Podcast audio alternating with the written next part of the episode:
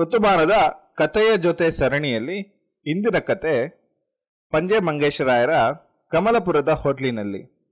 ಹೊಸಗನ್ನಡ ಕಾವ್ಯ ಮತ್ತು ಸಣ್ಣ ಕಥೆಯ ಮೂಲ ಪುರುಷರಲ್ಲೇ ಒಬ್ಬರೆಂದೇ ಪ್ರಸಿದ್ಧರಾಗಿರುವ ಪಂಜೆ ಮಂಗೇಶರಾಯರು ಹುಟ್ಟಿದ್ದು ದಕ್ಷಿಣ ಕನ್ನಡ ಜಿಲ್ಲೆಯ ಬಂಟ್ವಾಳ ತಾಲೂಕಿನಲ್ಲಿ. ಬಿ ಎ ಮತ್ತು ಎಲ್ ಟಿ ಪದವೀಧರರು. ಕನ್ನಡ ಪಂಡಿತರಾಗಿ, ವಿದ್ಯಾ ಇಲಾಖೆಯ ಇನ್ಸ್ಪೆಕ್ಟರ್ ಆಗಿ ಟ್ರೈನಿಂಗ್ ಕಾಲೇಜಿನ ಮುಖ್ಯ ಅಧ್ಯಾಪಕರಾಗಿ ಕೊನೆಯಲ್ಲಿ ಮಡಿಕೇರಿ ಹೈಸ್ಕೂಲಿನ ಮುಖ್ಯೋಪಾಧ್ಯಾಯರಾಗಿದ್ದು ನಿವೃತ್ತರಾದರು. ಸಾವಿರದ ಒಂಬೈನೂರ ಮೂವತ್ತ ನಾಲ್ಕರಲ್ಲಿ ರಾಯಚೂರಿನಲ್ಲಿ ನಡೆದ ಕನ್ನಡ ಸಾಹಿತ್ಯ ಸಮ್ಮೇಳನದ ಅಧ್ಯಕ್ಷರು ಕಿಶನ್ ಆರ್ ಋತುಮಾನಕ್ಕಾಗಿ ಈ ಕಥೆಯನ್ನು ಓದಿದ್ದಾರೆ. ಕಮಲಪುರದ ಬಂದರ್ ಸ್ಥಳವು ವಸಂತ ಋತುವಿನ ಸಂಧ್ಯಾತಪದಿಂದ ಸುಖ ಹೊಂದುತ್ತಲಿತ್ತು. ವೀರಪುರದಿಂದ ಬಂದು ದಂಡೆಯಲ್ಲಿ ನಿಂತಿದ್ದ ಒಂದೆರಡು ದೋಣಿಗಳು ನೀರಿನ ಸಣ್ಣ ಅಲೆಗಳ ಮೇಲೆ ಕುಣಿಯುತ್ತಲಿದ್ದವು. ದೋಣಿಗಾರನು ಈಳಿಗೆಯನ್ನು ಕಾಲಿಂದ ಒತ್ತಿ ಹಿಡಿದು, ಕೈಯಲ್ಲಿದ್ದ ಮೀನನ್ನು ತರಿದು, ಬಳಿಯ ನೀರು ತುಂಬಿದ ಮಣ್ಣಿನ ಪಾತ್ರೆಗೆ ಒಟ್ಟುತ್ತಿದ್ದನು. ಆಗಾಗ ಹಾರಿ ಬರುವ ಕಾಗೆಗಳನ್ನು ಅಟ್ಟುತ್ತಿದ್ದನು. ಸ್ವಲ್ಪ ದೂರದಲ್ಲಿ ಅಂಬಿಗರ ಹೆಂಗಸರು ಸೊಂಟಕ್ಕೆ ಮುಟ್ಟುವಷ್ಟು ನೀರಿಗೆ ಇಳಿದು ಪಕ್ಕನೆ ಮುಳುಗು ಹಾಕಿ ಕೆಸರನ್ನಲ್ಲಿದ್ದ ಚಿಪ್ಪು ಮೀನುಗಳನ್ನು ಕೈತುಂಬ ಆಯ್ದುಕೊಂಡು ತಮ್ಮ ಮೈ ಬಟ್ಟೆಯ ಪದರಿನ ಚೀಲವನ್ನು ತುಂಬಿಸುತ್ತಿದ್ದರು. ದಡದ ಮೇಲಿದ್ದ ಮಾಪಿಳ್ಳೆ ಯುವಕನು ಕೃಷ್ಣಕಾಯರಾದ ಈ ಯೋಜನ ಗಂಧೀಯರನ್ನು ಕದ್ದು ನೋಡುತ್ತಾ ಏನೇನೋ ಯೋಚಿಸುತ್ತಲಿದ್ದನು. ಎಲ್ಲಿ ನೋಡಿದರೂ ಜನಗಳ ಗಲಭೆ, ಬಂಡಿಗಳ ಚೀತ್ಕಾರ, ಹೊರೆಯಾಳುಗಳ ಕಲರವ. ಈ ಕಡೆಯಲ್ಲಿ ಗಟ್ಟದಿಂದ ಇಳಿದ ಕಾಫಿಯ ಮೂಟೆಗಳನ್ನು ಸಮುದ್ರದಲ್ಲಿನ ಹಡಗುಗಳಿಗೆ ಸಾಗಿಸುತ್ತಿರುವರು. ಇದು ಇಲ್ಲಿ ರಾಶಿ ಹಾಕಿದ ಅಕ್ಕಿ ಹೊರೆಗಳನ್ನು ಎಣಿಸಿ ಎಣಿಸಿ ವರ್ತಕನು ಆಳುಗಳನ್ನು ಕೂಗಿ ಕರೆಯುತ್ತಲಿರುವನು.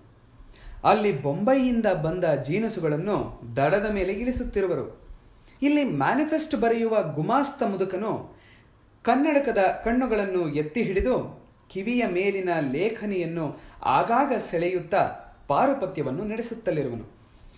ಬಿಳಿ ಸರದಾರನೊಬ್ಬನು ಬಿಳಿ ದೋಣಿಯ ಚುಕ್ಕಾಣಿಯನ್ನು ಕೈಯಿಂದ ಹಿಡಿದು ಕಡಲ ತಡೆಗೆ ಹೋಗುತ್ತಿರುವನು. ದೋಣಿಯಲ್ಲಿ ಅವನ ಪೇದೆಯು ಕೋವಿಯನ್ನು ಹಿಡಿದು ನಿಂತಿರುವನು. ಇತ್ತ ಕೆಲವು ಮಂದಿ ಗೃಹಸ್ಥರು ವಾಯು ಸೇವನೆಗೆಂದು ಕಮಿಟಿ ಮಾಡಿಕೊಂಡು ತಮ್ಮ ಭೂಷಣೆಯನ್ನೇ ಸಾರುತ್ತಿರುವರು. ಸರಕಾರದ ಆಫೀಸುಗಳ ಗುಮಾಸ್ತರೆಲ್ಲ ಸಾಯಂಕಾಲದ ವಿಹಾರಕ್ಕೆ ಬರುವುದಕ್ಕೆ ಇನ್ನೂ ಹೊತ್ತಾಗಿರಲಿಲ್ಲ. ಬಂದಿದ್ದವರಲ್ಲಿ ಒಬ್ಬಿಬ್ಬರು ಮೂರು ಪೈಸೆ ಹೋಟ್ಲಿನ ಕಡೆ ಹೋಗುತ್ತಿದ್ದರು. ಹೋಟ್ಲಿನ ನೈವೇದ್ಯವನ್ನು ತೀರಿಸಿದವರಲ್ಲಿ ಕೆಲವರು ಮೀಸೆಗೆ ವಸ್ತ್ರಪೂಜೆಯನ್ನು ಮಾಡುತ್ತಿದ್ದರು. ಕೆಲವರು ಚುಟ್ಟಾವಿನ ಹೊಗೆಯಿಂದ ಧೂಪವನ್ನು ಹಾಕುತ್ತಿದ್ದರೆ, ಮತ್ತು ಕೆಲವರು ಬೀಡಿ ಸೇದುವುದಕ್ಕೆ ಬೆಂಕಿ ಹಚ್ಚಿ ದೀಪಾರಾಧನೆಯನ್ನು ಮಾಡುತ್ತಿದ್ದರು. ಎಲ್ಲರೂ ಹಣಕ್ಕೆ ಮೊದಲೇ ಅರ್ಘ್ಯವನ್ನು ಕೊಟ್ಟಿದ್ದರು. ಹೋಟ್ಲಿನ ಯಜಮಾನರು ಪೂರ್ಣಸ್ವಾಮಿ ಅಯ್ಯಂಗಾರರು. ಈ ಹೆಸರನ್ನು ಕೆಲವರು ಪೊನ್ನುಸ್ವಾಮಿ ಎಂದು ಸಂಕ್ಷೇಪಿಸುತ್ತಿರುವರು. ಇನ್ನು ಕೆಲವರು ಪೆಣ್ಣುಸ್ವಾಮಿ ಎಂದೋ ಪೊಣ್ಸ್ವಾಮಿ ಎಂದೋ ಸಕಾರಣವಾಗಿ ಕರೆಯುವುದುಂಟು. ಏಕೆಂದರೆ ಇಪ್ಪತ್ತು ವರ್ಷಗಳ ಕೆಳಗೆ ಅಯ್ಯಂಗಾರರು ಒಂದು ಹೆಣ್ಣಿಗೋಸ್ಕರ ಊರು ಬಿಟ್ಟು ಹೋಗಿದ್ದರು. ಬಳಿಕ ಶ್ರೀರಂಗ, ತಿರುಪತಿ, ಜಗನ್ನಾಥ, ರಾಮೇಶ್ವರ ಮೊದಲಾದ ಪುಣ್ಯ ಸ್ಥಳಗಳಿಗೆ ಯಾತ್ರೆ ಮಾಡಿ ಅಂತೂ ಸ್ವಲ್ಪ ಹಣವನ್ನು ಹೇಗೋ ಕೂಡಿಟ್ಟುಕೊಂಡು ಮರಳಿ ಕಮಲಪುರಕ್ಕೆ ಬಂದು ಈ ಹೋಟ್ಲನ್ನು ಪರೋಪಕಾರಾರ್ಥವಾಗಿ ಇಲ್ಲಿ ಸ್ಥಾಪಿಸಿದರಂತೆ. ಯಾತ್ರೆಗಳಿಂದ ಲಾಭ ಉಂಟೆಂದು ಹೇಳುವರು ಈ ಅಯ್ಯಂಗಾರರು. ನಮ್ಮ ಅಯ್ಯಂಗಾರಾದರೂ ದೇಶ ವಿದೇಶದ ಮಿಠಾಯಿಯ ಕ್ರಮವನ್ನು, ನಾನಾ ಭಾಷೆಗಳ ಅಲ್ಪ ಸ್ವಲ್ಪ ಪರಿಚಯವನ್ನು, ಆಶ್ಚರ್ಯಕರವಾದ ಸಮಾಚಾರ ಸಂಗ್ರಹವನ್ನು ಮಾಡಿಕೊಂಡಿದ್ದರು. ಅವರಿಗೆ ಮಕ್ಕಳು ಮರಿ ಇರಲಿಲ್ಲ. ಆದರೂ ನಲ್ಲೂರು ನೀಲಾಂಬೆಯ ಕಿರಿಯ ಮಗನು ಮಾತ್ರ ಇವರನ್ನು ಅಪ, ಅಪಯ ಎಂದು ಕೂಗಿ ಕರೆಯುತ್ತಾ ದಿನಕ್ಕೆ ಎರಡು ಬಾರಿ ಕಾಸುಕೊಂಡು ಹೋಗುತ್ತಿದ್ದನು. ಸ್ವತಂತ್ರವಾದ ಜೀವನವನ್ನು ಕಲ್ಪಿಸಬೇಕೆಂಬ ಉದ್ದೇಶದಿಂದ ಹೋಟ್ಲನ್ನು ತಾನು ಮಾಡಿರುವುದನ್ನಲ್ಲದೆ ಅದರಿಂದ ಪ್ರಯೋಜನಾಂಶವೇನೂ ಇಲ್ಲ ಎಂದು ಅವಾಗವಾಗ ಗೊಣಗುತ್ತಿದ್ದರು ಅಷ್ಟೆ. ಆದರೂ ಗ್ರಾಹಕರ ಸಂಖ್ಯೆ ದಿನೇ ದಿನೇ ಏರಿ ಹೋಗುತ್ತಲೇ ಇತ್ತು. ಒಂದು ಪೈಸೆಯ ಕಾಫಿ ಕುಡಿಯುವುದಕ್ಕೆ ಬಂದವನೂ ಸಹ ಅಯ್ಯಂಗಾರರ ಯಾತ್ರಾ ಸಮಾಚಾರವನ್ನು ಕೇಳುತ್ತಾ ಕೇಳುತ್ತಾ ತಿಂದ ತಿಂಡಿಯನ್ನು ತಿಳಿಯದೆ ಉಡಿಯಲ್ಲಿದ್ದ ಹಣವನ್ನೆಲ್ಲ ಸಮರ್ಪಿಸಿ ಹೋಗುತ್ತಿದ್ದನು. ಒಬ್ಬಿಬ್ಬರು ಅಯ್ಯಂಗಾರರು ತಮ್ಮ ಸಮಾಚಾರಗಳ ಮೂಟೆಯನ್ನು ಬಿಚ್ಚಿಡುವಂತೆ ಮಾಡಿ, ಅವರು ಅದರ ಆನಂದದಲ್ಲಿ ಮಗ್ನರಾಗಿದ್ದಾಗ ಸಮಯನೊಡನೆ ಮೆಲ್ಲನೆ ಮಾಯವಾಗುತ್ತಿದ್ದರು. ತತ್ಕ್ಷಣದಲ್ಲಿಯೇ ಅಯ್ಯಂಗಾರರು ಬೆಚ್ಚಿ ಬಿದ್ದಂತಾಗಿ ಅವರ ಬೆನ್ನು ಹಿಡಿದು ಹಣವನ್ನು ವಸೂಲು ಮಾಡಿದ್ದು ಉಂಟು. ಮೊದಮೊದಲು ಪೂರ್ಣಸ್ವಾಮಿಯವರಿಗೆ ಕಮಲಪುರದ ಯುವಕರನ್ನು ಕುರಿತು ಒಳ್ಳೆಯ ಅಭಿಪ್ರಾಯವಿತ್ತು. ಇತ್ಲಾಗೆ ಆ ಅಭಿಪ್ರಾಯವೂ ಬೇರೆಯಾಗಿ ಹೋಯಿತು. ಅನೇಕ ಗ್ರಾಹಕರು ಲಡ್ಡು ತಿನ್ನುವ ಬದಲಾಗಿ ದುಡ್ಡು ತಿನ್ನಲು ಪ್ರಾರಂಭಿಸಿದರು. ಈ ರೋಗವನ್ನು ನಿವಾರಿಸುವುದಕ್ಕೆ ಅಯ್ಯಂಗಾರು ನಾನಾ ಉಪಾಯಗಳನ್ನು ಮಾಡಿದರು. ಬರತಕ್ಕ ಹಣವನ್ನು ಲೆಕ್ಕದ ಪುಸ್ತಕದಲ್ಲಿ ಮುಂದೆ ಸಾಗಿಸುತ್ತಾ ಹೋದರು. ಕಾರಣಾಂತರಗಳಿಂದ ದೂರ ದೇಶಗಳಿಗೆ ಹೋಗಿದ್ದ ಪ್ರಿಯ ಗ್ರಾಹಕರಿಗೆ ತನ್ನ ಕ್ಷೇಮ ವಾರ್ತೆಯನ್ನು ಕುರಿತು ಕಾಗದಗಳನ್ನು ಬರೆದು ನೋಡಿದರು. ಬಡವನ ಭಿನ್ನಹ ಎಂದು ಹಲಗೆಗಳಲ್ಲಿ ಸಾಲಗಾರನ ಹೆಸರನ್ನು ಬರೆದು ಹೋಟ್ಲಿನ ಗೋಡೆಗೆ ತೂಗಾಡಿಸುತ್ತಿದ್ದರು. ಕೊನೆಗೆ ಲೆಕ್ಕವನ್ನು ಹೇಗೋ ಸರಿ ಮಾಡದೆ ಬಿಡಲಿಲ್ಲ ನೋಡಿ ಅವರು ಆರು ವರ್ಷಗಳಿಂದ ಸಾಗಿಸಿ ತಂದ ಸಾಲಗಾರ ಹೆಸರನ್ನೆಲ್ಲ ಲೆಕ್ಕ ಪುಸ್ತಕದಲ್ಲಿ ಕೆಂಪು ಶಾಯಿಯ ಗೆರೆಗಳಿಂದ ಅಡಗಿಸಿಬಿಟ್ಟರು ಈ ದಿನ ಸಾಯಂಕಾಲದಲ್ಲಿ ಹೋಟ್ಲಿನಲ್ಲಕ್ಕೆ ಅನೇಕರು ಕೂಡಿದ್ದರು. ಕರಿಯೂರು ಶಾಮರಾಯರು ಗೋಧಿಯ ರೊಟ್ಟಿಯನ್ನು ಕಾಫಿ ತುಂಬಿದ ಪಾತ್ರೆಯಲ್ಲಿ ನೆನೆ ಹಾಕುತ್ತಿದ್ದರು. ಮಲೆನಾಡು ಕುಪ್ಪಣ್ಣನವರು ಟೀ ಗ್ಲಾಸನ್ನು ಮುಂದಿರಿಸಿ ತುಟಿಯಿಂದ ಮೆಲ್ಲ ಮೆಲ್ಲನೆ ಚೀಪುತ್ತಿದ್ದರು. ಇವರಿಬ್ಬರ ಮೇಲೆ ಅಯ್ಯಂಗಾರು ವಕ್ರವಾಗಿದ್ದರು. ಅಯ್ಯಂಗಾರಿಗೆ ಸಿಟ್ಟು ಬರುವುದೆಂದೇ ಇವರಿಬ್ಬರು ಕುಚೇಷ್ಟಿಯನ್ನು ಆರಂಭಿಸುತ್ತಿದ್ದರು. ಎರಡು ದಿನಗಳ ಹಿಂದೆಯಷ್ಟೇ ಈ ಪುಣ್ಯಾತ್ಮರು ಹೋಟ್ಲಿನಲ್ಲಿ ಹೊಟ್ಟೆ ತುಂಬ ತಿಂದು ಕುಡಿದು ಅಯ್ಯಂಗಾರರನ್ನ ಕೆರಳಿಸಿ ಹೋಗ್ಬಿಟ್ಟಿದ್ರು. ಅಯ್ಯಂಗಾರು ಸ್ವಂತ ಅನುಭವವನ್ನು ಕುರಿತು ಕೆಲವು ಮಾತುಗಳನ್ನು ಬಂದವರೊಡನೆ ಮನೋರಂಜನೆಗಾಗಿ ಹೇಳುತ್ತಿದ್ದಾಗ ಅಯ್ಯಂಗಾರರು ಹೇಳೋದೆಲ್ಲ ಸುಳ್ಳೆಂದು. ಗ್ರಾಹಕರು ತನ್ನೊಡನೆ ತಿಳಿದೂ ತಿಳಿಯದೆ ಹೆಚ್ಚು ವ್ಯಾಪಾರ ಮಾಡುವುದಕ್ಕೋಸ್ಕರ ಅತಿಶಯೋಕ್ತಿಯನ್ನು ಹೇಳುವ ಉಪಾಯ ಮಾಡಿರುವರೆಂದು ಈ ಮುಠಾಳರು ಜಗಳವಾಡಿದರು. ಅಯ್ಯಂಗಾರು ತಾನೆಂದ ಸಮಾಚಾರ ಸುದ್ದಿಯೆಲ್ಲ ಸುಳ್ಳಲ್ಲವೆಂದು ಆ ಅಧಮರಿಗೆ ಮನಗಾಣಿಸುವ ಉಪಾಯವನ್ನು ನಿಶ್ಚಯಿಸಿದರು. ಈ ದಿನ ಕುಪ್ಪಣ್ಣನವರು ಕಲಹಕ್ಕೆ ನಾಂದಿಯಾಗಿ ರಾಯರೇ, ಅಯ್ಯಂಗಾರರು ರಾಮೇಶ್ವರ ಸಮುದ್ರವನ್ನು ಈಸಿ ಹೋದ ಸಂಗತಿಯನ್ನು ಬಲ್ರೆ ಎಂದು ಕೇಳಿದರು. ಪೂರ್ಣಸ್ವಾಮಿ ಅಯ್ಯಂಗಾರರು ಎಂದಿನಂತೆ ಹುಬ್ಬು ಗಂಟಿಕ್ಕದೆ ಮನಸ್ಸಿನೊಳಗೆ ಆನಂದದಿಂದ ಉಕ್ಕುತ್ತಲಿದ್ದರು. ಶ್ಯಾಮರಾಯರು ಅದಕ್ಕೆ, ಅಂದು ನಿಮ್ಮೊಡನೆ ಯಾರಿದ್ರು ಅಯ್ಯಂಗಾರ್ರೆ? ಈ ಆಪತ್ತಿನಿಂದಲೂ ನಿಮ್ಮನ್ನು ಪಾರು ಮಾಡಿದವರು ಆ ಗುಂಡಾಚಾರ್ರೇನೋ? ಎಂದರು. ಕುಪ್ಪಣ್ಣನವರು ಅದಕ್ಕೆ, ಅಯ್ಯೋ, ಹಾಗೆ ಇರಬೇಕು. ಇಲ್ಲವಾದ್ರೆ ನಮ್ಮ ಅಯ್ಯಂಗಾರರು ಅಂಡಮಾನ್ ದ್ವೀಪಗಳಿಗೆ ಹೋಗುತ್ತಿದ್ರೋ ಏನೋ ಎಂದರು ಅಯ್ಯಂಗಾರು ಮೌನ ವ್ರತವನ್ನು ಅವಲಂಬಿಸಿದ್ದದ್ದನ್ನು ನೋಡಿ ಶ್ಯಾಮರಾಯರು, ನಿಮ್ಮ ಗೂಂಡಾಚಾರ್ಯರು ಈಗ ತಾನೇ ಎಲ್ಲಿರುವರು ಹೇಳಿ ಎಂದು ಕೇಳಿದರು. ಇಷ್ಟರಲ್ಲಿ ಯಾರೋ ಒಬ್ಬರು ಹೋಟ್ಲಿನ ಒಳಕ್ಕೆ ಕಾಲಿಟ್ಟರು. ಅಯ್ಯಂಗಾರು ಕಾರ್ಯಾಂತರದಿಂದ ಒಳಕ್ಕೆ ಹೋಗಿದ್ದರಿಂದಲೋ, ಉಳಿದವರ ಪರಿಚಯ ವ್ಯಕ್ತಿಗೆ ಇಲ್ಲದುದರಿಂದಲೋ ಬಂದವನು ಒಂದು ನಿಮಿಷ ಅಲ್ಲೆಯೇ ನಿಂತು ಬಿಟ್ಟನು ಅಯ್ಯಂಗಾರರು ಹೊರಕ್ಕೆ ಬರುತ್ತಲೇ ವ್ಯಕ್ತಿಯನ್ನು ನೋಡಿ ಒಬ್ಬಿದರು. ಬಂದವನು ಪ್ರತಿಯಾಗಿ ನಗವನ್ನು ತೋರಿಸುತ್ತಾ ಏನಯ್ಯಂಗಾರ್ರೆ ಕ್ಷೇಮವೇ? ಎಂದು ಕೇಳಿದನು. ಅಯ್ಯಂಗಾರರು ಬಂದವನನ್ನು ಯಥೋಚಿತವಾಗಿ ಮನ್ನಿಸಿ, ಎಂದು ಬಂದ್ರಿ ಗುಂಡಾಚಾರ್ಯರೇ? ಎಂದು ಕೇಳಿದರು. ಉಳಿದವರೆಲ್ಲರೂ ಸ್ತಬ್ಧರಾಗಿ ಬಂದವನನ್ನು ಕಣ್ಣಿಟ್ಟು ನೋಡುತ್ತಾ ಕುಳಿತರು. ವ್ಯಕ್ತಿಯು, ಅಯ್ಯಂಗಾರ್ರೆ, ಏನು ಹೇಳಿ? ನಿಮ್ಮನ್ನು ಹತ್ತು ವರ್ಷಗಳಿಂದ ನಾವು ಹುಡುಕ್ತಾನೇ ಇದ್ದೀವಿ.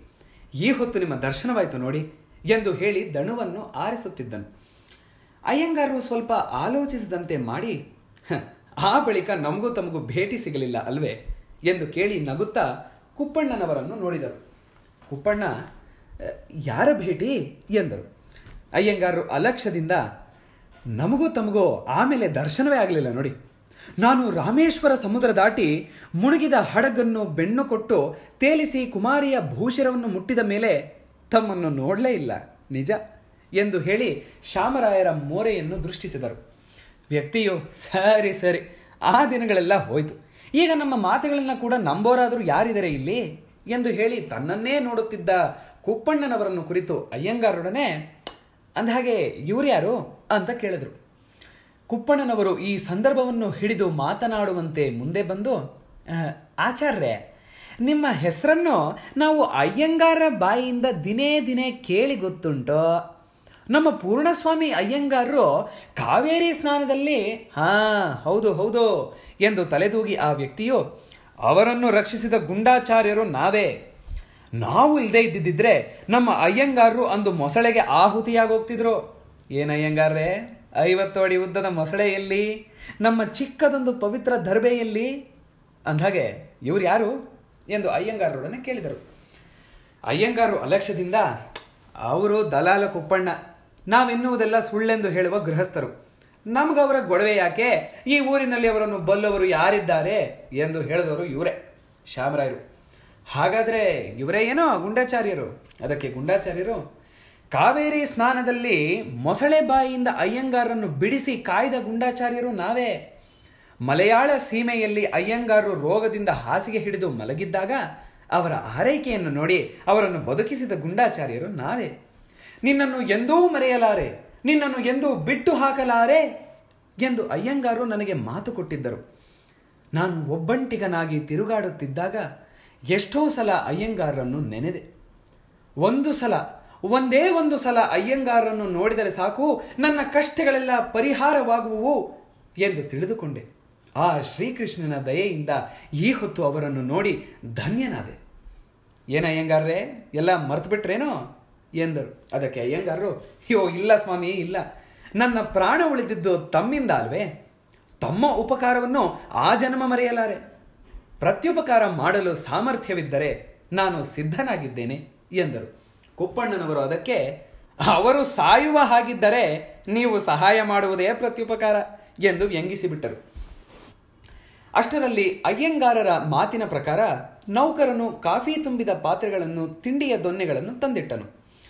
ಗುಂಡಾಚಾರ್ಯರು ಒಂದು ಕಣ್ಣನ್ನು ಭಕ್ಷ್ಯದ ಕಡೆಗೂ, ಒಂದು ಕಣ್ಣನ್ನು ಕುಳಿತವರ ಕಡೆಗೂ ಇಟ್ಟು, ಅದಕ್ಕಿಂತಲೂ ಸಿಂಹಲೆ ದ್ವೀಪದಲ್ಲಿ ಇವರನ್ನ ಮೂರು ಕಾಡಾನೆಗಳು ಅಟ್ಟಿಕೊಂಡು ಬಂದಾಗ ನಾವು ಎಂದು ಅರೆನುಡಿಯಲ್ಲಿ ತಿಂಡಿಯನ್ನು ನೋಡುತ್ತಾ ಕುಳಿತರು.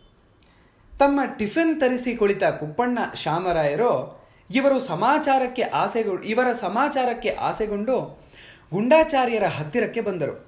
ಅಯ್ಯಂಗಾರು, ತಿನ್ನಿ ತಿನ್ನಿ ಎಂದು ಹೇಳಿದಾಗ ಈ ಮಾತನ್ನು ತನ್ನನ್ನು ಉದ್ದೇಶಿಸಿ ಹೇಳಿದ್ದೆಂದು ತಿಳಿದು ಕುಪ್ಪಣ್ಣನವರು ದೊನ್ನೆಯೊಳಗೆ ಬೆರಳನ್ನು ಮುಳುಗಿಸಿ ಎಡಗೈಯಿಂದ ಕಾಫಿಯ ಪಂಚಪಾತ್ರೆಯನ್ನು ಹಿಡಿದುಕೊಂಡರು.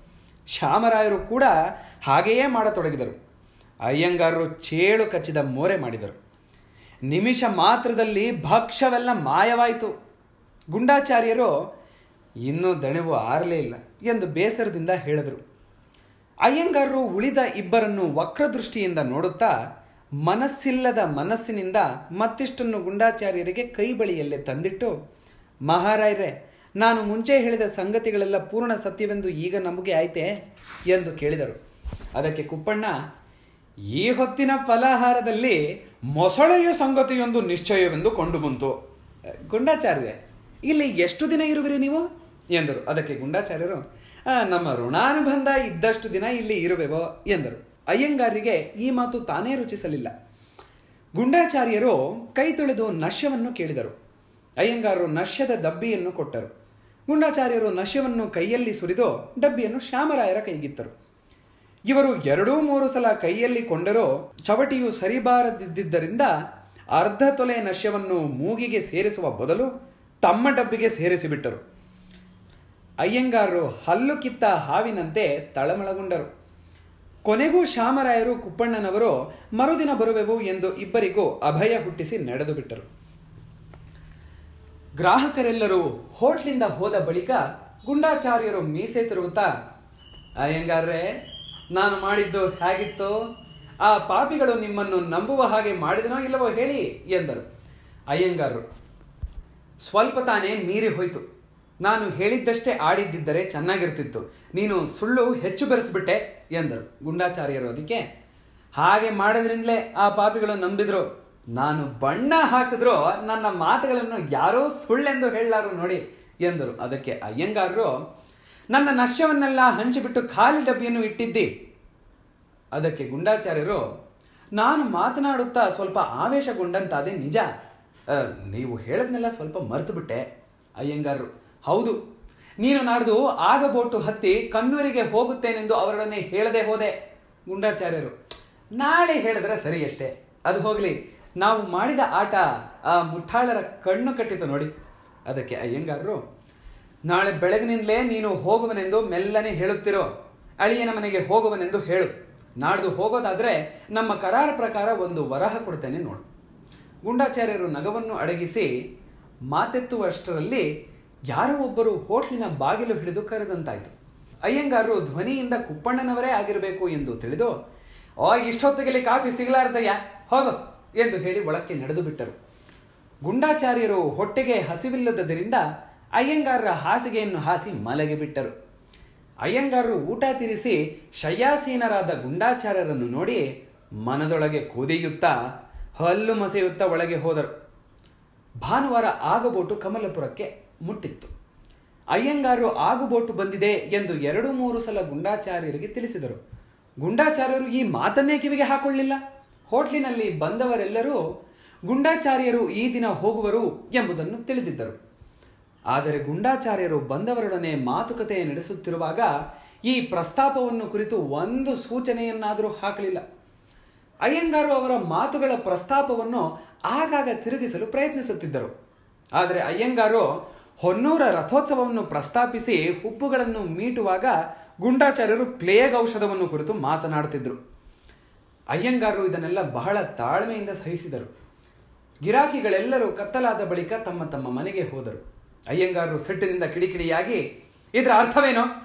ಎಂದು ಒದರಿದರು. ಗುಂಡಾಚಾರ್ಯರು ಸಮಾಧಾನದಿಂದ, ಯಾವುದರ ಅರ್ಥ ಪೊನ್ಸ್ವಾಮಿ ಎಂದರು. ನನ್ನನ್ನು ಪೊನ್ನಸ್ವಾಮಿ ಎಂದು ಕರಿಬೇಡ ನೀನು. ನಾಳೆ ಬೆಳಿಗ್ಗೆ ನೀನು ಇಲ್ಲಿಂದ ಹೊರಡಬೇಕು ನೋಡೋ, ಎಂದು ಅಯ್ಯಂಗಾರರು ಗರ್ಜಿಸಿದರು. ಅದಕ್ಕೆ ಗುಂಡಾಚಾರ್ಯರು, ಹೋಗಬೇಕೋ? ಎಲ್ಲಿಗೆ ಹೋಗಬೇಕು? ಎಲ್ಲಿ ಬೇಕಾದರೂ ಹೋಗಯ್ಯ. ನೀನು ಇಲ್ಲಿಂದ ಹೋದರೆ ಸರಿ. ಅದಕ್ಕೆ ಗುಂಡಾಚಾರ್ಯರು, ಅಯ್ಯಂಗಾರ್ರೆ, ಏನೇನೋ ಮಾತನಾಡುತ್ತಿರುವಿರಿ. ನಿನ್ನೆ ರಾತ್ರಿ ನಿದ್ದೆ ಹತ್ತಲಿಲ್ವೇನೋ ಅದಕ್ಕೆ ಅಯ್ಯಂಗಾರರು, ನಾಳೆ ಬೆಳಗ್ಗೆ ನೀನು ಹೋದ್ರೆ ಸರಿ. ಇಲ್ಲ ಅಂದ್ರೆ ನಾನೇ ಕುದ್ಗೆ ಹಿಡಿದು ದಪ್ತೇನೆ ನೋಡು. ನಾನು ಮಾಡಿದ ಕರಾರು ಗೊತ್ತುಂಟೋ ಇಲ್ವೋ? ಅದಕ್ಕೆ ಗುಂಡಾಚಾರ್ಯರು, ಯಾವ ಕರಾರು? ಕರಾರೋ ಹುಣಸೆ ಪಟ್ಟಿಯೋ? ನಾಳೆ ತಲೆಗೆ ಎಣ್ಣೆ ಬಳಿದುಕೊಂಡು ಸ್ನಾನ ಮಾಡಬೇಕಂದಿರುವೆ. ಅಂದಿದ್ದೊಡನೆ ಅಯ್ಯಂಗಾರರು ಸಿಟ್ಟನ್ನು ತಡೆಯಲಾರದೆ, ನೀನು ಹೋಗುವೆಯೋ ಇಲ್ವೋ ನಾಳೆ? ಆ ಅಧಮರಿಗೆ ನಾನು ಹೇಳಿದ್ದೆಲ್ಲ ಸರಿ ಎಂದು ತೋರಿಸಲಿಕ್ಕೆ ನಿನ್ನನ್ನು ಒಂದು ಸರಸ ಚೇಷ್ಟೆಗೆ ಇಲ್ಲಿ ಕರೆತಂದೆ. ನೀನು ಇಲ್ಲೇ ಅಂಟಿಕೊಂಡು ಬಿಟ್ಟಿಯಲ್ಲ? ಎಂದರು. ಅದಕ್ಕೆ ಗುಂಡಾಚಾರ್ಯರು, ಅಂದು ಮಾಡಿದ ಉಪಕಾರವೆಲ್ಲ ಮರೆತು ಹೋಯ್ತೆ.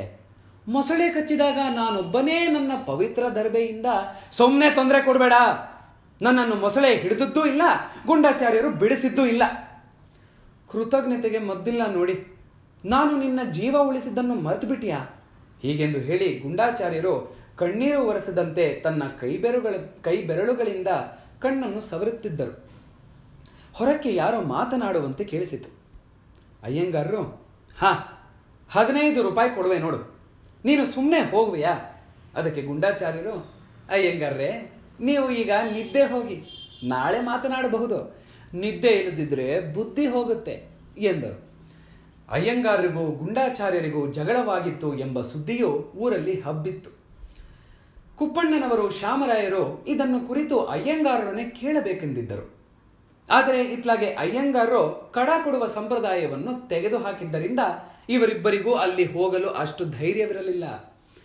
ರವಿವಾರ ದಿನದ ಆಗಬೋಟು ಹತ್ತಿ ಹೋಗದಿದ್ದರೆ ಗುಂಡಾಚಾರ್ಯರು ಇನ್ನೂ ಮೂರು ನಾಲ್ಕು ದಿನಗಳಲ್ಲಿ ತನ್ನ ಹೋಟ್ಲನ್ನು ಹೀರು ಬಿಡುವರೆಂದು ಹೆದರಿ, ಅಯ್ಯಂಗಾರರು ಎಲ್ಲ ಗುಂಡಾ, ನೀನು ನಾಳೆ ಹೋದ್ರೆ ಸರಿ. ಇಲ್ಲಾಂದ್ರೆ ನಾನು ಅವರಿಗೆಲ್ಲ ಬಾಯಿ ಬಿಟ್ಟು ಹೇಳಿ ನಿನ್ನನ್ನು ಇಲ್ಲಿಂದ ದಬ್ಬಿ ಬಿಡುವೆ, ಎಂದರು. ಅದಕ್ಕೆ ಗುಂಡಾಚಾರ್ಯರು, ನಾನು ಬರುವ ಚಂದ್ರವಾರ ಹೋಗ್ತೇನೆ. ಆಗದೋ? ಕೈಯಲ್ಲಿ ಕಾಸಿಲ್ಲ. ನೀನು ಕೊಡುವ ಹದಿನೈದು ರೂಪಾಯಿ ದಾರಿಯ ಖರ್ಚಿಗೆ ಸಾಕಾಗದು. ನಿನಗೋಸ್ಕರ ಇಷ್ಟೆಲ್ಲ ಸುಳ್ಳು ಹೇಳಿ ನಾನು ಹಾಳಾಗಿದ್ದೇನೆ ಎಂದರು. ಅಯ್ಯಂಗಾರ್ ಅದಕ್ಕೆ, ಇಕ, ನೀನು ಹೋದರೆ ಸರಿ ಎಂದು ಹೇಳಿ ಅವನ ಕೈಗೆ ಹದಿನಾರು ರೂಪಾಯಿಯನ್ನು ಸುರಿದರು. ಸೋಮವಾರ ಹತ್ತು ಗಂಟೆಗೆ ಗುಂಡಾಚಾರ್ಯರು ಹೋಗುವರೆಂದು ಊರಲ್ಲಿ ಸುದ್ದಿ ಹಬ್ಬಲು ಕುಪ್ಪಣ್ಣನವರು ಮತ್ತು ಶ್ಯಾಮರಾಯರು ಹೋಟ್ಲಿಗೆ ಬಂದರು. ಗುಂಡಾಚಾರ್ಯರು ತೆರಳುವುದಕ್ಕೆ ಸಿದ್ಧರಾಗಿದ್ದರು. ಗುಂಡಾಚಾರ್ಯರು ಇವರನ್ನೆಲ್ಲ ನೋಡುತ್ತಲೇ, ನಾನು ಎಷ್ಟೋ ಊರು ನೋಡಿದ್ದೆ, ಎಷ್ಟೋ ಜನಗಳನ್ನು ನೋಡಿದೆ, ಆದರೆ ಇದಕ್ಕಿಂತ ಒಳ್ಳೆಯದನ್ನು, ನಿಮಗಿಂತಲೂ ಯೋಗ್ಯರನ್ನು ನಾನು ಎಲ್ಲಿಯೂ ನೋಡಿಲ್ಲ, ಎಂದರು. ಕುಪ್ಪಣ್ಣನವರು ಗುಂಡಾಚಾರ್ಯರೊಡನೆ, ನಮ್ಮನ್ನು ಮರೆಯಬಾರದು ನೀವು, ಎಂದು ಬಿಡಿದರು. ಅದಕ್ಕೆ ಗುಂಡಾಚಾರ್ಯರು, ಈ ವೃದ್ಧಾಪದಲ್ಲಿ ನಾನು ದಿಕ್ಕಿಲ್ಲದೆ ಊರೂರು ಸುತ್ತುತ್ತಿರುವಾಗ ನಿಮ್ಮ ನೆನಪು ಎಂದೂ ಆಗದೆ ಇರಲಿಕ್ಕಿಲ್ಲ. ಹೊಟ್ಟೆಗೋಸ್ಕರ ನಾನು ಕಷ್ಟಪಡುವಾಗ ಈ ಹೋಟ್ಲಿನ ಜ್ಞಾಪಕವು ನೀವು ಮಗಳ ಮನೆಗೆ ಹುನ್ನೂರಿಗೆ ಹೋಗುವಿರಲ್ಲವೇ? ಎಂದರು ಶ್ಯಾಮರಾಯರು. ಗೂಂಡಾಚಾರ್ಯರು ಮೆಲ್ಲನೆ ನಗುತ್ತಾ ತಲೆಯಾಡಿಸಿ "ಹ್ಮ್, ನನಗೆ ಮಗಳೂ ಇಲ್ಲ ಬೀಗನೂ ಇಲ್ಲ. ಈ ಲೋಕದಲ್ಲಿ ನಾನು ಒಬ್ಬನೇ. ನನ್ನಿಂದ ಉಪಕಾರ ಹೊಂದಿರುವವರು ಹಲವಾರು ಜನ ಇದ್ದಾರೆ ಎಂದರು. ಈ ಮಾತುಗಳನ್ನು ಕೇಳುತ್ತಲೇ ಎಲ್ಲರೂ ಕನಿಕರಗೊಂಡಂತೆ ಅಯ್ಯಂಗಾರರ ಮುಖವನ್ನು ನೋಡಿದರು. ಕುಪ್ಪಣ್ಣ ನೀವು ಮಗಳ ಮನೆಗೆ ಹೋಗುವರೆಂದು ಅಯ್ಯಂಗಾರ ನಮ್ಮೊಡನೆ ಹೇಳಿದ್ರಲ್ಲ? ಎಂದರು. ಅಯ್ಯಂಗಾರರು ಸಿಟ್ಟಿನಿಂದ ಎದ್ದು ನಿಂತು ವಕ್ರಮುಖವನ್ನು ಮಾಡಿದ್ದರು. ಶ್ಯಾಮರಾಯರು, ಅಯ್ಯಂಗಾರರು, ನಿಮ್ಮನ್ನು ಒತ್ತಾಯ ಮಾಡಿದ್ರು, ನೀವು ಹೊರಡಲಿಕ್ಕೆ ಹಠ ಹಿಡಿದವರೆಂದು ನಮ್ಮೊಡನೆ ಹೇಳಿದ್ರು? ಅದಕ್ಕೆ ಗುಂಡಾಚಾರ್ಯರು, ಶುದ್ಧ ಸುಳ್ಳು. ಅವರು ಒಂದು ಮಾತು ಹೇಳಿದ್ದರೆ ನಾನು ಇಲ್ಲೇ ಉಳ್ಕೊಳ್ತಿದ್ದೆ. ನಾನು ಇಲ್ಲಿರೋದು ಅವರಿಗೆ ಮನಸ್ಸಿಲ್ಲ. ನನಗೆ ಒಪ್ಪತ್ತು ಕೊಡುವ ಊಟ ಅವರ ಕಣ್ಣಿಗೆ ಹೆಚ್ಚಾಗಿ ತೋರುತ್ತದೆ. ನಾನು ಹೊನ್ನೂರಿಗೆ ಹೋಗುವನೆಂದು ಅವರೇ ಸುದ್ದಿ ಹುಟ್ಟಿಸಿದ್ದರು. ಅವರು ಸುಳ್ಳಾಡೋದು ನನಗೆ ಮನಸ್ಸಿರಲಿಲ್ಲ. ಸಟೆಯಿಂದಲೇ ಸಟೆಯನ್ನು ಬಿಗಿ ಮಾಡಬೇಕೆಂದು ಹೇಳಿದರು. ಕಡೆಗೆ ನಾನು ಎಲ್ಲಾದರೂ ಹೋಗಿಬಿಡುವನೆಂದು ನಿಶ್ಚಯ ಮಾಡಿ ಈಗ ಹೊರಟಿದ್ದೇನೆ. ಆದರೆ ಹೋಗುವಾಗ ನಿಮ್ಮೊಡನೆ ಸುಳ್ಳಾಡಿ ಹೋಗಬೇಕು ಯಾಕೆ? ಎಂದರು. ಈ ಮಾತನ್ನು ಕೇಳಿ ಎಲ್ಲರೂ ಸ್ತಬ್ಧರಾದರು. ಆಗ ಗುಂಡಾಚಾರ್ಯರು, ನನಗೆ ಮಕ್ಕಳು ಮರಿ ಯಾರೂ ಇಲ್ಲ. ನನ್ನನ್ನು ಹೊರಕ್ಕೆ ಅಟ್ಟಿ ಬಿಡುವೆನೆಂದು ಅಯ್ಯಂಗಾರು ಗದರಿಸಿದ್ದರಿಂದ ನಾನು ಹೋಗುವೆ. ಅವರು ಒಂದು ಮಾತು ಒಂದು ಮಾತು ಹೇಳುತ್ತಿದ್ರೆ ನಾನು ಇಲ್ಲೇ ಉಳ್ಕೊಳ್ತಿದ್ದೆ. ಎಂದರು. ಗುಂಡಾಚಾರ್ಯರು ಹೀಗೆ ಹೇಳಿ ನಗೆಗಣ್ಣುಗಳಿಂದ ಅಯ್ಯಂಗಾರರನ್ನು ನೋಡುತ್ತಾ ಹೊರಗೆ ನಡೆದು ಬಿಟ್ಟರು. ಅವರು ಎಲ್ಲಿ ಹೋದರೋ ಈವರೆಗೂ ಯಾರಿಗೂ ತಿಳಿದಿಲ್ಲ. ಕುಪ್ಪಣ್ಣನವರು ಶ್ಯಾಮರಾಯರು ಇವರು ಹೋದ ಮೇಲೆ ಇವರ ಜಾತಕವನ್ನು ಸ್ಫುಟ ಮಾಡುತ್ತಿದ್ ಮಾಡಿದ್ದಲ್ಲಿ ಇವರು ನಲ್ಲೂರು ನೀಲಾಂಬೆಯ ತಮ್ಮನಾಗಿದ್ದನೆಂದು ತಿಳಿದು ಬಂತು. ಈಗಲೂ ಕೆಲವರು ಅಯ್ಯಂಗಾರರ ಜೀವನ ಚರಿತ್ರೆಯನ್ನು ಅವರ ಇದಿರಗೆನೆ ವ್ಯಾಖ್ಯಾನ ಮಾಡುತ್ತಿರುವಾಗ ಗುಂಡಾಚಾರ್ಯರ ಆಗಮನದ ಕೆಲವು ಸಂಗತಿಗಳನ್ನು ಟಿಪ್ಪಣಿಯಾಗಿ ಕೊಡುವುದುಂಟು.